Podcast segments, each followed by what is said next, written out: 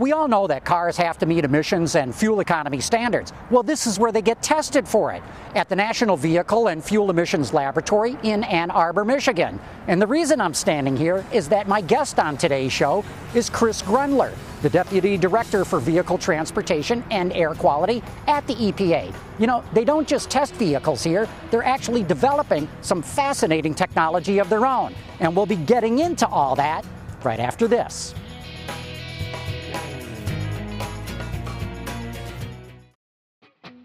This is Autoline. Here now is John McElroy. Chris, thanks so much for taking the time to talk with me all about the EPA lab here. It's great having you on Autoline again. It's great to be here. So, before we get into all the discussion that we want to do today, tell me about the room I'm in. Everywhere I look, there's fuel pumps. What's this all about? Well, uh, I'm very happy to say that this is our new fuel distribution facility. This is essentially our gas station here at the lab, although it has more than just gasoline as a fuel. And we've been here since 1970, and we've had the same fuel distribution facility um, until now. And we've finally been able to get the resources to modernize it. It was becoming a safety concern. Plus, with all the new types of fuels in the market, you know, we need to have all those fuels here because we test our vehicles using these different fuels. So now we have a modern, safe uh, fuel distribution facility here, and we're very so pleased. you've got gasoline and E85 and diesel, and I imagine biofuel and all kinds of things here. Exactly, in all different types of blends. So we, we can blend any different type of mixture that, that we need with this modern equipment, and we can do it safely and precisely. Precise measurements matter a lot in this business. Every automaker in the world that wants to sell vehicles in the United States has got to bring their, their vehicle to this lab, do they not? That's correct. Um, so this is a national laboratory. Um, it's a very important public asset, in my opinion, for two reasons. One, uh, our job is to make sure that the public who pays our salaries and pays for this facility, thankfully, gets the benefit from national standards that, that we develop here. So we predict you know, lots of benefits by implementing these standards, but they're projections.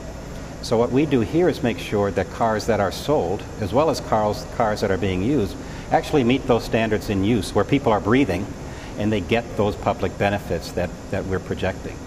But the second benefit, which I think is uh, more of an economic benefit, is our job here is to make sure that there's fair competition, that there's fair play, that there's a, a level economic playing field, if you will, so that people know that I'm following the rules, I'm making the investments, my cars are clean, I want to make sure my competitor is doing the same thing.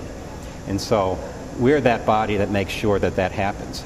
And especially now, as you know, John, you know, the business is transforming very rapidly. We're getting lots of new types of technologies into the marketplace. We have many new entrants from India and China. And it's important that there, there's fair competition and everyone's doing it the right way. And it's our job to make sure that that, that happens. Do you do more than vehicles? What about lawnmowers or wave runners or any sort of thing like that? We do. So our name is um, the National Vehicle and Fuel Emissions Laboratory. We're part of an organization called Transportation and Air Quality. And so what that means is, is we worry about everything that moves that makes air pollution. So that means from both a, a weed whacker to an ocean-going vessel, we establish emission standards for because they all contribute to the air we breathe.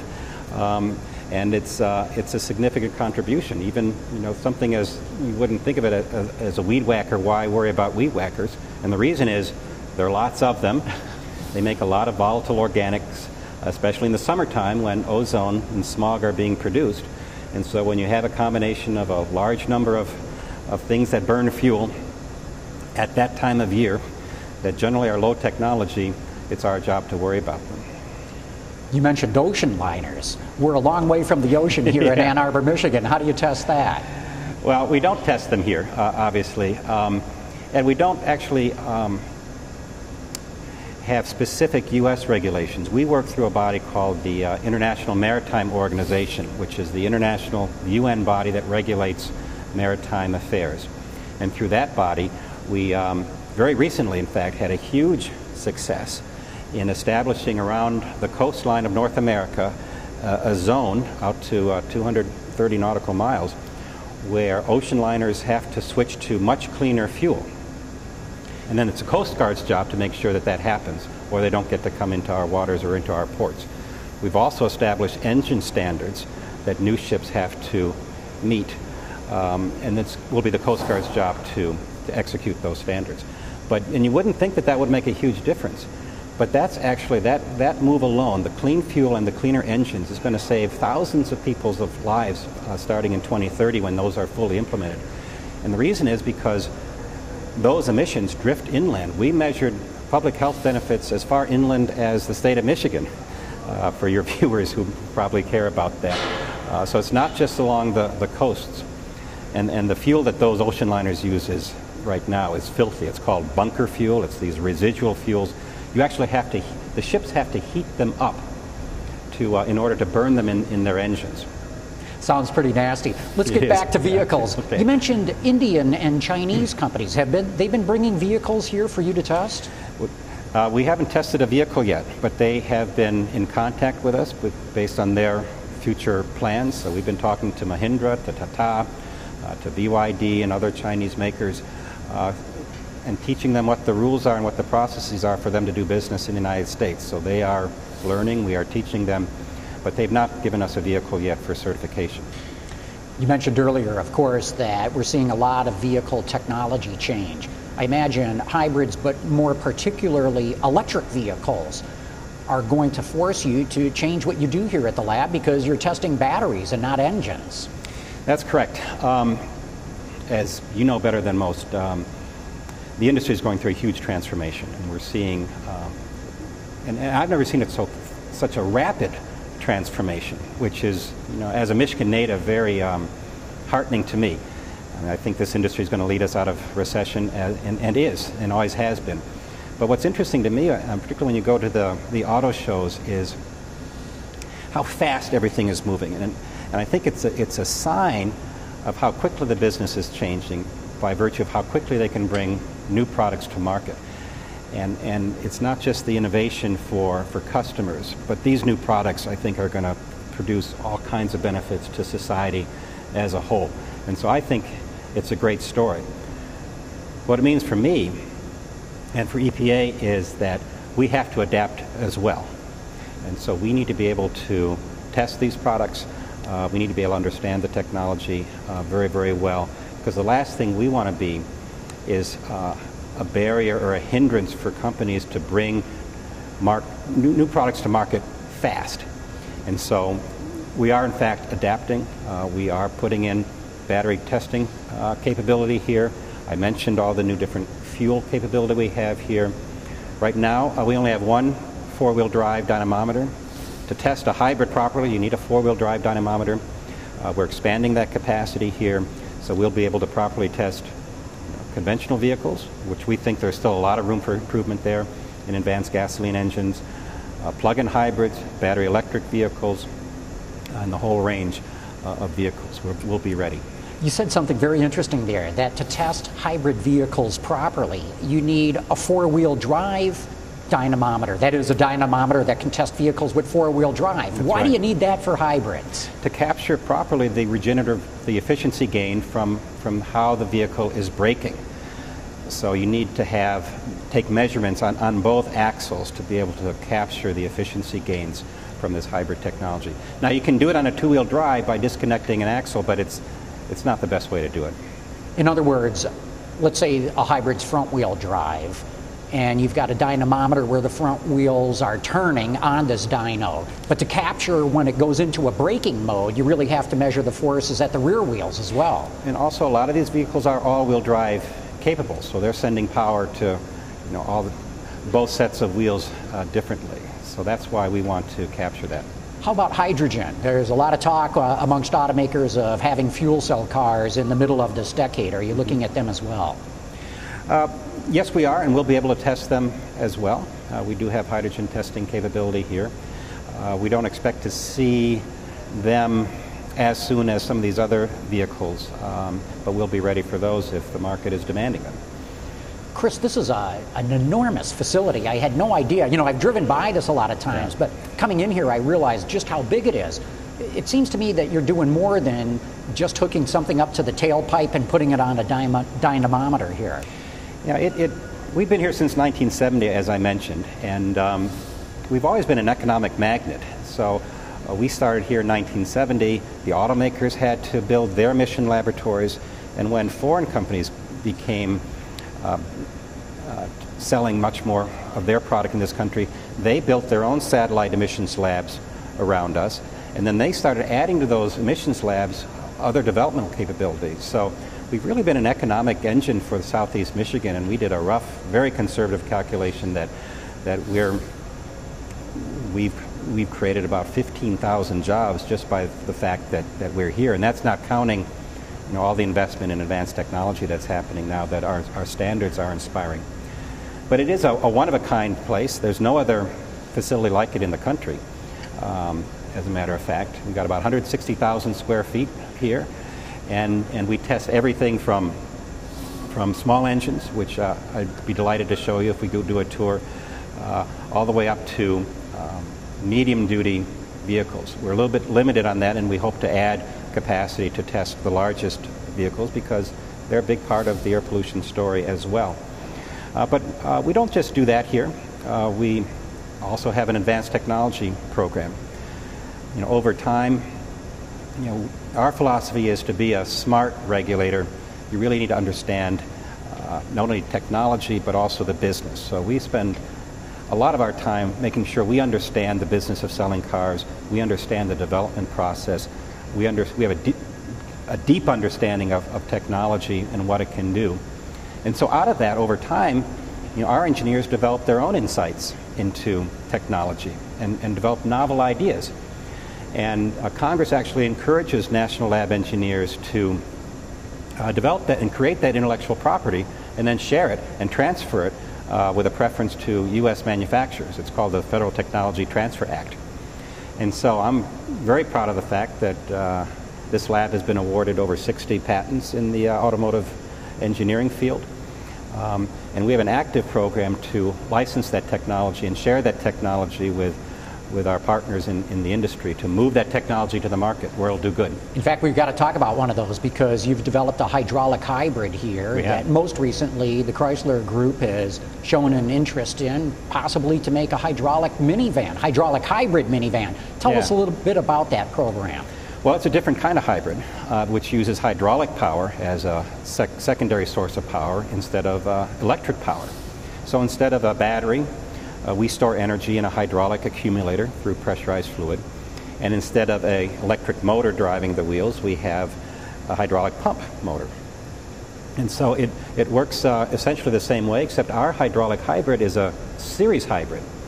So the engine is never connected mechanically to the wheels. The, the job of the engine is simply to pressurize the hydraulic fluid, and then the hydraulic motor drives the wheel.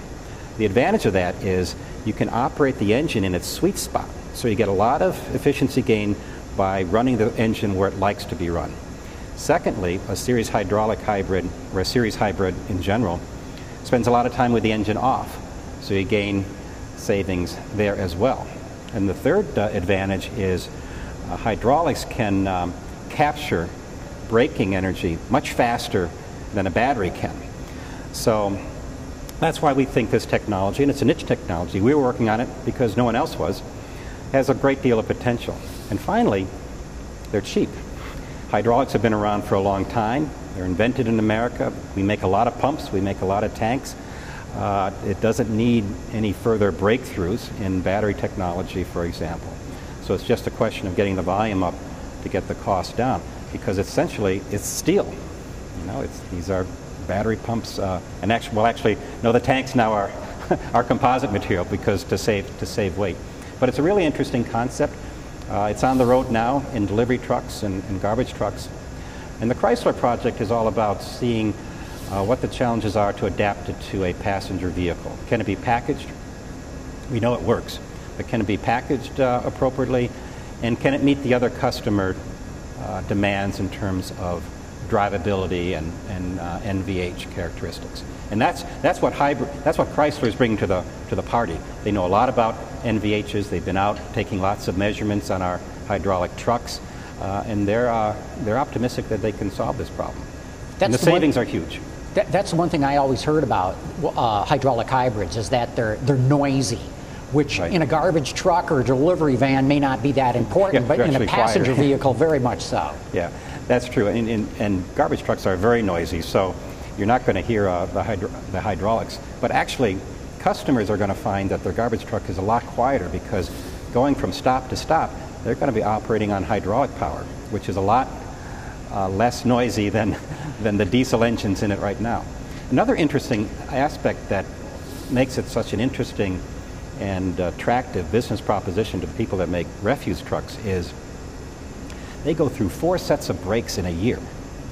And with this hydraulic technology, uh, they're going to save all kinds of money by not having to replace brakes so frequently because they've got this hydraulic system that, that is slowing and braking the, the vehicle. So they'll save money on the, the maintenance and repair of the truck. Big savings on the maintenance in addition to the fuel, correct. Now, when the EPA first announced this hydraulic hybrid, I want to say it goes back something like seven or eight years ago, and, and Ford was very interested, and the Eaton Corporation was interested. Mm-hmm. Eaton, I guess, has stuck with it, but Ford dropped out. Uh, so why yeah. is it taking so long to get something like this to the market or, or to higher volume?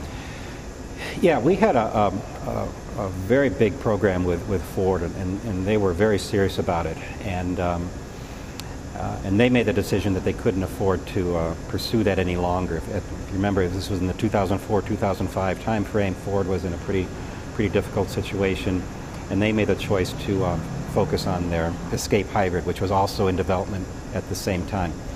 Uh, the technology has, has progressed quite a bit since then. Uh, it's gotten lighter, it's gotten more efficient, uh, and we've we always thought that the the first application should be in these big commercial vehicles. But you know, it's a conservative business. You know, particularly with respect to a series hybrid, which has the biggest savings, that takes um, a certain leap of faith to uh, tell your customer that the engine's not connected to the wheels and it's all, and it's going to be okay. so, um, Eaton, for example, uh, has been selling uh, a parallel hybrid system, which is um, kind of their first entry, and it's um, not as efficient because it's a parallel system. Um, but uh, so the mechanical system is still, the engine is still attached to the wheels. Uh, we have another part, uh, partner in partner in uh, Parker Hannifin, uh, which is a major hydraulic supplier, and, and Autocar with, with the refuse truck, and that's a full series hybrid. And uh, they're running on the streets right now in Florida, and there, there are more to come, and they're selling that product now. That's terrific. That's great to hear. What else is EPA working on? I know some years ago you were talking about controlling diesel emissions right in the combustion chamber rather than adding on all kinds of emissions equipment. Where's that and what else is EPA working on? Yeah, so we have a, a clean uh, combustion uh, technology here that, uh, that we invented that uh, uh, we're sharing uh, with a number of partners, including Ford and Navistar and, and that is kind of a high boost, uh, low temperature combustion approach that um, reduces in cylinder emissions. Still needs some after treatment uh, for, for, part, for particles, uh, but um, uh, not for NOx. And uh, we're also working on a HCCI uh, engine, which I'd love to show you, which is going into a shuttle bus, a hydraulic hybrid shuttle bus that um, we're building for the South Coast in California. And that's a very interesting technology because it uh, has um, runs on gasoline, but has a diesel diesel's level of efficiency, but a gasoline's level of emissions. And it's perfect for a series hydraulic because you can control it again in its sweet spot. And so we're very excited about that. And we're also excited about uh, now that we're almost complete with the um, technology transfer process for hydraulics in large trucks. Um, we have this novel idea of combining batteries uh, with hydraulics and get the best of both worlds. So we've got a little project right now with the University of Michigan to try to uh, measure the, the benefits of this. But here's the idea, and I, and I, and I, I really think it's, it's a winner. Uh, you just put a small hydraulic system on there to um, launch the vehicle because you use a lot of battery energy you know, launching the vehicle and getting up to speed. So what if you use hydraulics to do that? And what if you use hydraulics to capture your braking energy because it's much more efficient than a battery? Uh, what would that do to either uh, lower the costs of battery vehicles or extend the range? And we think um, the modeling we've done there looks, looks very, very promising. But what about cost? Because unquestionably, these kinds of technologies you've mentioned can improve fuel economy and reduce emissions. But at what cost can you get a payback on it as a consumer or as a fleet operator? Yeah, and the answer is unquestionably yes. We've got a lot of experience here costing technology, and we've got a lot of experience here measuring fuel economy. And so we have measured the benefits of hydraulic hybrid technology in UPS vehicles delivering Christmas presents in southeast Michigan each of the last few years. And, and the numbers look really good. Uh, a 50% uh, reduction in fuel consumption. And so, obviously, it depends on how much fuel you buy every year and how long you keep your vehicle. But our estimates are, you know, at high volume, maybe you know, 50, 100,000 units a year, uh, we think the payback is going to be, uh, in most applications, less than three years, and in some cases, less than two years. It's all going to be dependent on how you use what, what your fleet is doing and, and how you use the equipment. But again, think about it. We're not talking about needing any kind of engineering breakthroughs to make this stuff work. This is all application engineering we're talking about now. So applying it to the vehicle, applying it to how you use that vehicle. That's what's left to do here to, to make this um, a big deal. Are you able to get the kind of talent that you need here at the lab? I imagine that, especially as you get into electric vehicles and even hybrids for that matter, it takes an engineering skill set that may not have existed out in the industry right now. Can you get the kind of people that you need, or do you have to grow it and nurture that? Uh, we do both. Um, we've got a, a highly uh, trained and educated workforce here. Uh, last I checked, over 40% of our employees have advanced degrees uh, in engineering. We recruit nationally from the top engineering stu- uh, schools. Of course, we don't have to go very far. We just go across the street to the University of Michigan, my alma mater. Um, uh, but we also do a lot of um, hiring from industry itself. Uh, and again, it gets back to our philosophy about establishing common sense standards. So we have people here who, in a past job, used to run a small oil refinery. So he knew what it takes to um, run an oil refinery and, and, how to make the fuel cleaner. Uh, the guy that is a key part of our technology program used to run the advanced engine program for John Deere. Uh, we've hired people from Cummins. Uh, lately, we've, we've hired a lot of mid career people from General Motors, Chrysler, and Ford. And this is very, very important because it gives us, again, that perspective of, of what it takes to build a vehicle to meet customer needs, as well as how to make them uh, perform to provide fuel savings. So uh, I'm very happy with, with our talent. Uh, to be honest, I'm a little bit worried about the billboards uh, around Detroit saying, by General Motors and others saying, we're hiring uh, advanced uh, engineers. Uh, come, come talk to us because I can't offer them a car plan.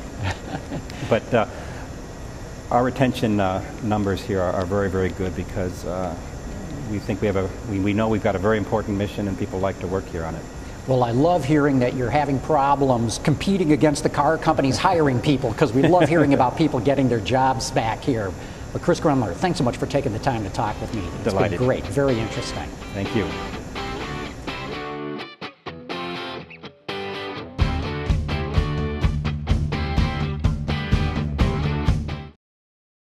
I really have to thank Chris Grundler and, in fact, the entire EPA crew here at the National Vehicle and Fuel Emissions Laboratory in Ann Arbor, Michigan. They really threw out the welcome mat for us today. In fact, we were able to shoot a lot more of what goes on at the lab than we could put in today's show. You can find that right now on our website. This is a control room for our heavy duty uh, engine certification and compliance site. This is uh, Chris Bond. He's running a test here on the Cummins engine which he assures me is quite clean. so this is uh, part of what we do here, which is to get engines before they're sold and to measure their emissions and their performance to uh, make sure that they meet our public air standards. So Let's go in there and take a look. Ah, the smell of diesel. We hope to put into service in a, in a couple months. And here you can see the different components of the, uh, the system. This is the, the hydraulic drive motor, replaces the transmission and provides power to the wheels. Uh, here are the hydraulic accumulators, carbon fiber tanks, a little over 5,000 psi. The engine's out, but this is the this is going to receive a HCCI gasoline engine, which is very very efficient, as efficient as a diesel engine, but with the uh, emissions of a clean Dumping gasoline. all the, the onus of cleaning up the air on just the car companies. Exactly. And what's also interesting about about these emissions is they tend to, in the lawn and garden segment, they come in the warm summer months where the atmospheric conditions are ripe for forming smog and ozone. So this is a, a very important area for us to control. What's also interesting about this segment is we're seeing a big change in, in the marketplace because we're seeing a huge number of new and modeling tools to simulate the best strategy they want to employ. Year two, they're giving they're given a free, uh, high quality General Motors vehicle to um, to change, um, and that's when we come in. Uh, year two and year three involve testing, and so last year we were out at the proving grounds in Arizona, testing vehicles for emissions and fuel economy using our portable emission me- measurement systems. And now, at the end of year three, they're going through very rigorous uh, set of testing over the last two. But that brings us to the end of this show. For all of us here at Autoline Detroit, thanks for watching. We'll see you next week.